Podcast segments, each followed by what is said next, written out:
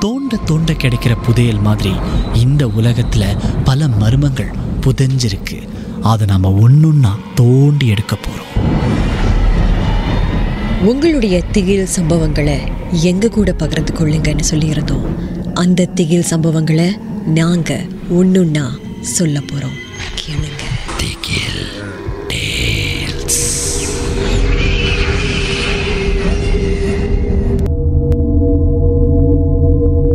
வணக்கம். என் பேர் பிரகாஷ். இந்த சம்பவம் எனக்கு சமீபத்தில் தான் நடந்துச்சு. உங்களுக்கே தெரியும் இந்த மாதம் எப்படிப்பட்ட மாதம் அப்படின்னு. நான் மறந்துட்டேன். இந்த மாதத்தை பற்றி ஒவ்வொரு நாளும் வேலை முடிஞ்சு வீட்டுக்கு வரேன்ல. அதே மாதிரி அன்னைக்கு ராத்திரியும் சாதனமாக வந்துட்டு இருந்தேன். அப்போ மணி ஒரு பதினொன்றரை இருக்கும். நான் இறங்கி வந்துக்கிட்டே இருக்கும்போது எப்போவுமே ஃபோனை பயன்படுத்திக்கிட்டே நடந்துக்கிட்டு வருவேன். ஏன்னா ரோடெல்லாம் இல்லை. நேராக வீட்டுக்கு நடந்து போகிற பாதைலான்னு சொல்லிட்டு ஃபோனில் ஏதாவது மெசேஜ் வந்திருக்கா?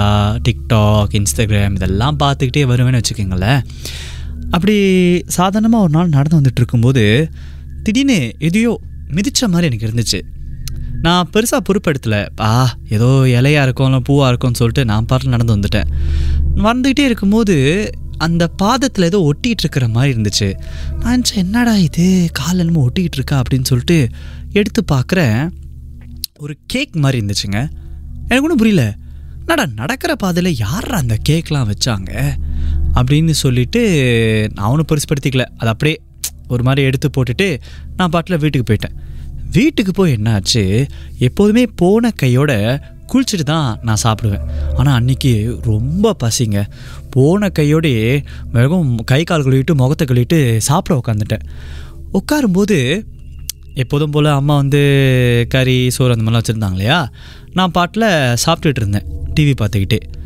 திடீர்னு பார்த்தீங்கன்னா ஒரு முள்ளுங்க எங்கேருந்து வந்துச்சுன்னு தெரில ஏன்னா பிசைஞ்சு எடுக்கும்போது நம்ம கையில் தெரியும் முள் ஆனால் இது எனக்கு அந்த மாதிரி உணரவே முடியல. எடுத்து வாய்க்குள்ள வச்சுட்டேன் போல இருக்குது. இந்த மாட்டிக்கிச்சு தொண்டையில். நல்லா பேச முடியல. கூப்பிட்றேன் அம்மாவை. ஓ மோ, ஓ, ஓ, அந்த மாதிரி. ஐயோ ஒரு வழியாக அவங்க ஓடி வந்து எப்படியோ அந்த முள்ளை வந்து நான் எடுத்துட்டேன். வாயிலிருந்துன்னு வச்சுக்கோங்களேன்.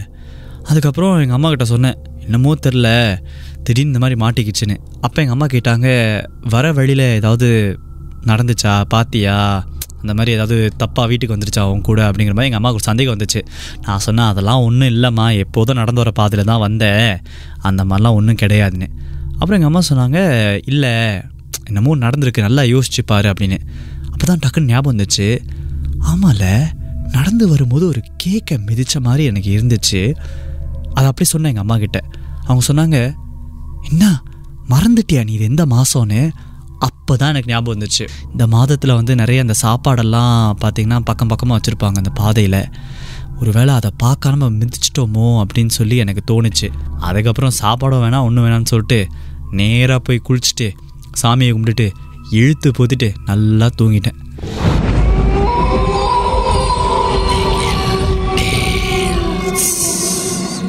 எந்த உண்மை சம்பவங்கள் உங்களுக்கு ஒரு பொழுதுபோக்காக அமையணுக்காக தான் தயாரிக்கப்பட்டிருக்கு.